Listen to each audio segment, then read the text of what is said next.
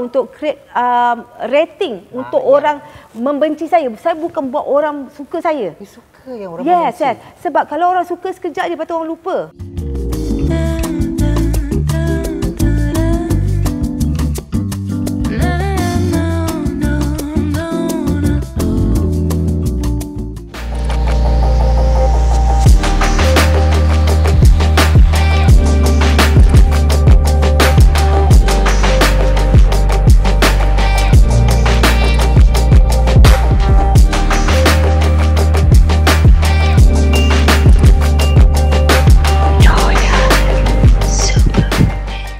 Nona Superwoman Award 2022 kita membawakan pemenang uh, penghargaan penerima penghargaan award Nona Entrepreneur Award 2022 Datuk Syarifah Raziah.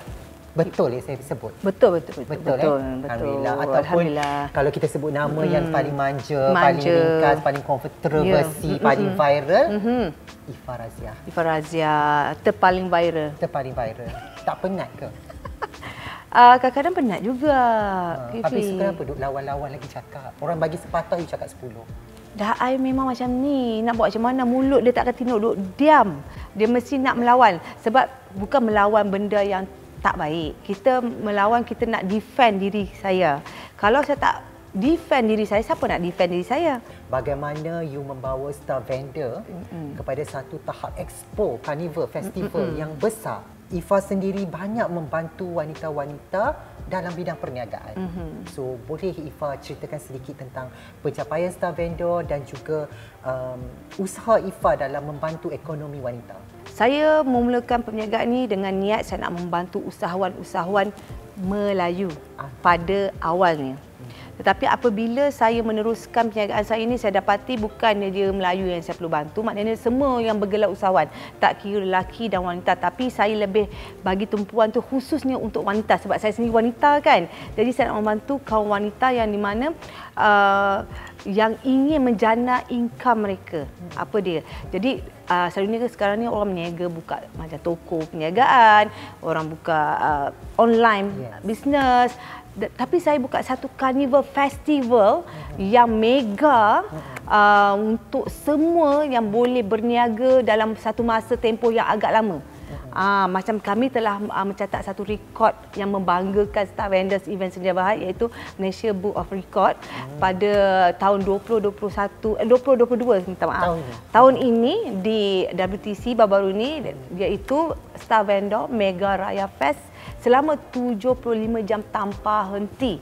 Malaysia ah, Book Record. Malaysia Book of Record. Hmm. Dan kami akan membuat lagi satu sejarah lagi wow. untuk tahun hadapan uh, untuk Star Vendors KLCC Mega Raya Fest pada 2023 untuk mencatatkan lagi satu lagi sejarah 100 jam tanpa henti daripada 70 jam 75 jam, jam ke 100, 100 jam non-stop untuk memecah rekod dunia pula. Kami pergi ke tempat yang lebih berprestij iaitu KLCC Convention Center untuk bersama-sama branding-branding wanita ni yang lain untuk bersama-sama kita naikkan nama kita di atas satu platform yang sama di bawah uh, di bawah satu label yang di mana kita boleh menengahkan lagi untuk ke peringkat international lagi. Bila uh, cerita-cerita viral Mm-mm. dan uh, tumpuan you sebagai seorang selebriti itu men, uh, menjadi dalam kalau dalam carta you lah yeah. dia jadi carta nombor satu mm-hmm. so orang tak nampak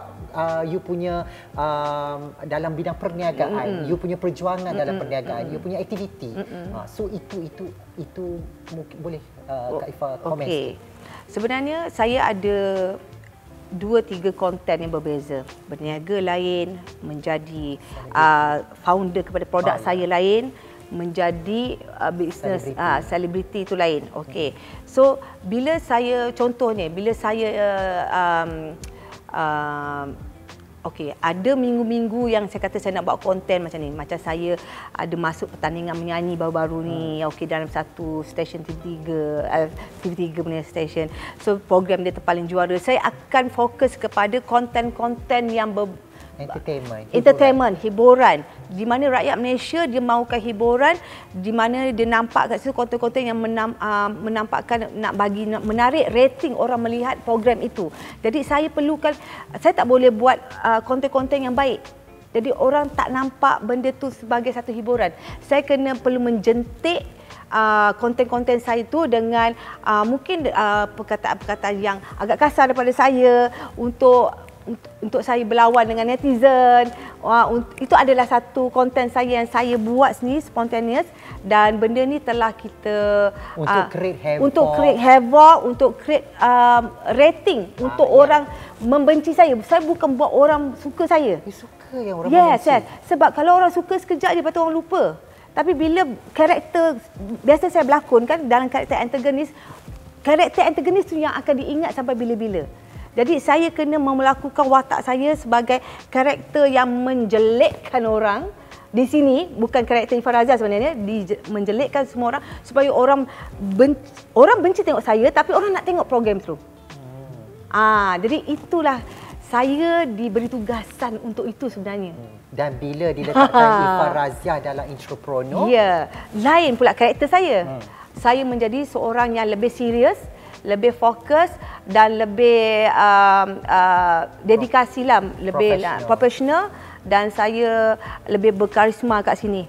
Nampak saya kat situ. So ada dua karakter saya entertainment berbeza dengan bisnes yang saya perlu memainkan watak saya begini uh, saya lebih lebih orang cakap uh, tidak tidak begitu serius di sini saya begitu serius uh, bukan saja dalam bisnes dalam masa depan hala tuju dan juga keuangan terutamanya uh, and then dengan pekerja-pekerja saya berada di sekeliling saya so dalam banyak-banyak viral dalam banyak-banyak tomahan mm-hmm. mana satu uh, yang mungkin menyakitkan hati you sedalam-dalamnya yang mm-hmm. membuatkan you down mm-hmm. uh, you you down dan mm-hmm. negatif mm-hmm. mungkin mungkin saya tak tahu sampai mm-hmm. menitiskan air mata mm-hmm. ke ada tak yang pernah berlaku dalam hmm. ke, uh, perjalanan Ifan Razia nama Ifan Razia bohonglah kalau kata tak ada kan. Ada sebenarnya sepanjang 27 tahun dalam dalam industri entertainment ni kan. Ada kontroversi yang tu. Tapi lately ni saya dah cukup kebal untuk menghadap kalis peluru tam tam tam yang dikenakan pada satu saya kena jadi kebal kat situ kan. Jadi benda-benda macam ni kalau kita nak berjaya saya percaya kalau kita nak menjadi seorang yang berjaya kita kena menjadi seorang yang pekak kena jadi tuli kena kena pergi dia kita rasa apa yang kita rasa betul kita buat aja dan saya tak peduli apa orang cakap pasal saya pun dan saya ignore semua-semua yang negatif-negatif vibe tu sebab saya akan duduk dalam circle yang positif. Saya akan berkawan dengan orang-orang yang positif thinking dia. Dan benda tu yang akan mem- me- menaikkan semangat saya untuk saya berjuang terus dalam industri ni. Dan um, kontroversi tu kebanyakan saya adalah yang saya create, saya cipta, saya cetuskan. You saya sendiri create Ya, saya createkan viral tu untuk menjadikan viral dan menampakkan hasilnya. So, you tak disalahkan orang lah kalau orang mengkritik? Uh, ada certain-certain yang orang yang menyalahkan saya dan boleh juga saya mengkritik kalau orang tu boleh kritik saya takkan saya tak boleh kritik orang tu. So kita saling menerima kritikan lah. Ah benda tu bila bila apabila kita saling menerima kritikan, kita kritik dia, dia kritik saya, benda tu yang menyebabkan viral. Itu yang kita nak. Ah, itu yang kita itulah uh, antara the free marketing kita dalam bisnes kita. Orang kata kalau sinonimnya lah mm-hmm. kalau untuk mencapai satu kejayaan mm-hmm. tahap uh, sukses itu mm-hmm. dia di, dia berjalan bersama ilmu mm-hmm. bersama pendidikan yang dia mm-hmm. dapat. Okay, mungkin sampai degree master mm-hmm. tapi juga keadaan sekarang itu berbeza. Mm-hmm. Yang SPM ke yang mm-hmm. SRP pun mm-hmm. sekarang dah boleh peniaga dan mm-hmm. uh, dan Ifaraziah sendiri mm-hmm. uh, status pendidikannya mm-hmm. di tahap mm-hmm. SPM. Okey, saya mengaku saya pendidikan saya tidaklah setinggi orang pergi ke uh, universiti. belajar, ambil PhD, whatever, master ke apa semua tak. Saya hanya sampai ke SPM saja. Ijazah saya sebenarnya adalah pengalaman hidup saya sendiri. Itulah ijazah saya. Uh, di mana dengan ijaz, pengalaman hidup saya ini orang panggil saya jadi pengacara TV. Kalau nak pergi masuk TV3 kena ada master degree whatever semua tapi berbekalkan pengalaman hidup saya ni itulah master dan ijazah saya degree saya untuk saya capai sampai tahap ini. Ramai orang cakap kalau bisnes ni you kena masuk uh, kelas-kelas ilmu. Yep. Uh, education, kena ada mentor. Mentor saya adalah apa yang saya belajar. Saya belajar membuat bisnes um, entertainment, bisnes entrepreneur bersama entertainment. Saya pergi bekerja dulu dengan orang. Saya masuk bekerja dengan orang selama 2 3 tahun.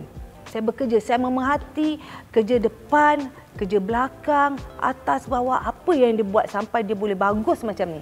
Itu saya saya bekerja, saya mengutip pengalaman saya bekerja dengan orang. Saya tak kisah saya saya bekerja dengan orang walaupun saya bukan bos ketika itu sebab pengalaman itulah lebih bernilai daripada kertas ijazah itu pada saya lah pada saya ni pendapat saya. Macam mana saya nak tahu saya lulus ke tak? Jadi saya kena buat benda yang sama apply benda yang sama dekat saya buat event saya dan ada kalau saya lihat event saya tu gagal maknanya uh, exam saya tu gagal lah. Oh. Kalau event saya tu berjaya maknanya exam saya tu successful lah. Triple full mark. Plus lah. Yes. Ha, terus plus. dapat PhD. Wow. Ha, kesungguhan tu, kejayaan tu, kecemerlangan tu bukan datang daripada sekeping kertas ijazah. Tapi daripada mindset kita. Kalau diletakkan Ifah Razia sekarang di ya. antara perniagaan dan juga dunia seni, Mm-mm. mana lebih berat sebelah? Kalau lima tahun yang lepas, sebelum ni, mungkin saya lebih berat ke entertainment. Hmm. Tapi buat masa sekarang, lima tahun ke hadapan dan ke hadapan-ke hadapan, saya lebih beratkan bisnes saya. Sebab saya terjun dalam bidang bisnes ni membuatkan saya menjadi seorang yang berbeza sangat daripada Ifah Razia yang dulu. Itu yang paling penting dan pemikiran saya juga jauh berbeza dengan pemikiran Farazah yang dahulu. Apabila saya ceburi dalam bidang bisnes ni ramai yang orang cuba dekati saya. Uh, bukan cuba nak buat jahat tak. Cuba dekati saya untuk sharekan ilmu-ilmu tentang bisnes. Dan saya suka berjumpa dengan orang-orang macam ni untuk uh, uh, untuk menimba ilmu lebih banyak lagi dengan setiap orang tu berbeza-beza pengalaman yang mereka yang boleh share dengan saya benda yang baik dan circle dia juga sangat bagus berbanding dengan circle entertainment ni. Yang banyak game ni. Yang di sini game dia lain pula. Politik dia lain pula. Kan? Bukan kata tak ada game ada. Tetapi kita lebih uh, lebih lebih rasional lah kat sini. Dan dia punya uh, cabaran tu lebih besar daripada bandingan ni. Sebenarnya saya saya lebih kuat bila saya berada di sini. Saya rasa uh, kekuatan saya bila berada di tahap bisnes ni lebih saya nampak keupayaan saya lebih ke sini lagi. Lebih terselah berbanding dengan entertainment ni. Tapi entertainment ni membantu sebenarnya. Hmm. Membantu untuk menaikkan uh, dikenali saya ni lebih cepat daripada orang lain mungkin okey uh, contohlah founder-founder yang ada dekat Malaysia ni uh, mungkin dia memerlukan masa yang agak lama untuk memperkenalkan produk mereka. Dan mereka perlukan gunakan uh, uh, banyak duit untuk melakukan uh, publicity yang banyak. Kan? Macam hmm. saya saya tak perlukan benda tu semua dah. Sebab bila saya keluar produk dia orang dah tahu dah. Branding Ifarazia branding Ifarazia tu dah kuat sendiri dan hmm. campur dengan branding yang baru hmm. bergabung insyaallah dia akan menutup. Tapi kalau orang kata kalau you jump into the business uh, dunia perniagaan mm-hmm. orang kata tak perlu kok Kak Ifa nak buat uh, apa uh, marketing-marketing mm-hmm. viral-viral murah-murah ke mm-hmm. nak create konten-konten biasa-biasa mm-hmm. macam tu tak perlu kok dia orang kata uh, untuk dunia perniagaan. Mm. You can go more into the professional way dalam uh, sebagai seorang ahli perniagaan. Mm, tapi tak market Malaysia tak macam tu. You kena tengok market juga. Hmm. Uh, target market tu siapa? Hmm. Kan? Kalau macam saya, target market saya adalah umur sekian, sekian, sekian. So, kita kena buat konten yang bersesuaian, bersesuaian dengan umur yang sekian, sekian, sekian. Okay. Sebab target market saya bukan untuk orang yang VVVIP. Hmm. Mungkin kalau target market saya untuk VVVIP dan ke atas, hmm. lain. Hmm. Sebab target saya adalah orang uh, masyarakat Malaysia yang pertengahan. Mass market. Uh, mass market. So, konten kita pun kena yang kena masuk juga dalam pemikiran mereka yang mass market juga. Tak boleh, walaupun kita bijak, kita tak boleh tunjuk bijak sebab orang tak suka nampak kita bijak sangat. Dan kita tak boleh share kita terlampau bijak dengan orang-orang. Hmm. Kita kena buat-buat bodoh lah belum, belum tak semestinya kita ni bodoh. Hmm. Kita perlu buat-buat bodoh bukan bererti kita ni bodoh. Ya. Itu je. Dan kita jangan terlampau nampak bijak sangat sebab orang tak suka kita nampak bijak. Macam tu juga eh? Yes. Oh, macam-macam ni jangan-jangan buat-buat bodoh, jangan ditunjuk terlalu bijak sangat. Yes, jangan terlalu uh, tunjuk, sharekan benda kejayaan anda kepada orang lain.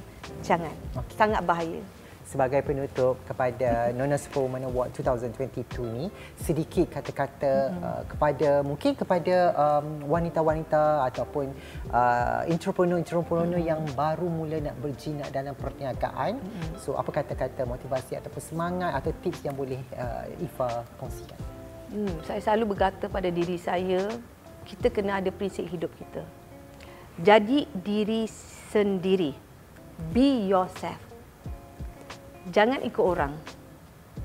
Berdiri atas uh, kehendak you. Apa yang you nak dalam hidup you. You nak capai apa. So you plan. Hidup kita kena ada planning. Benda tu, jatuh bangun tu is proses. Kalau you nak berjaya dalam masa yang akan datang ni, you tak, hari ni you buat esok dapat. Tak, tak mungkin benda tu akan you akan lalui satu proses yang agak panjang baru you dapat mencapai kejayaan yang sebenarnya dalam hidup you. Di situ you akan mendapat kepuasan insya-Allah. Jangan berhenti berusaha. Okey? Usaha uh, tidak akan mengkhianati hasil. Hmm. Itu yang paling penting. Usaha tidak akan mengkhianati hasil. Satu uh, statement yang penuh bermakna dan mendalam maksudnya. So thank you so much uh, Ifa dan semoga kejayaan Ifa dan juga staff vendor terus sukses dalam Amin. usaha untuk membantu lebih ramai peniaga-peniaga Melayu kita. Yeah. Amin. Thank you Nona. Thank you so much everyone. Bye. Assalamualaikum. Assalamualaikum.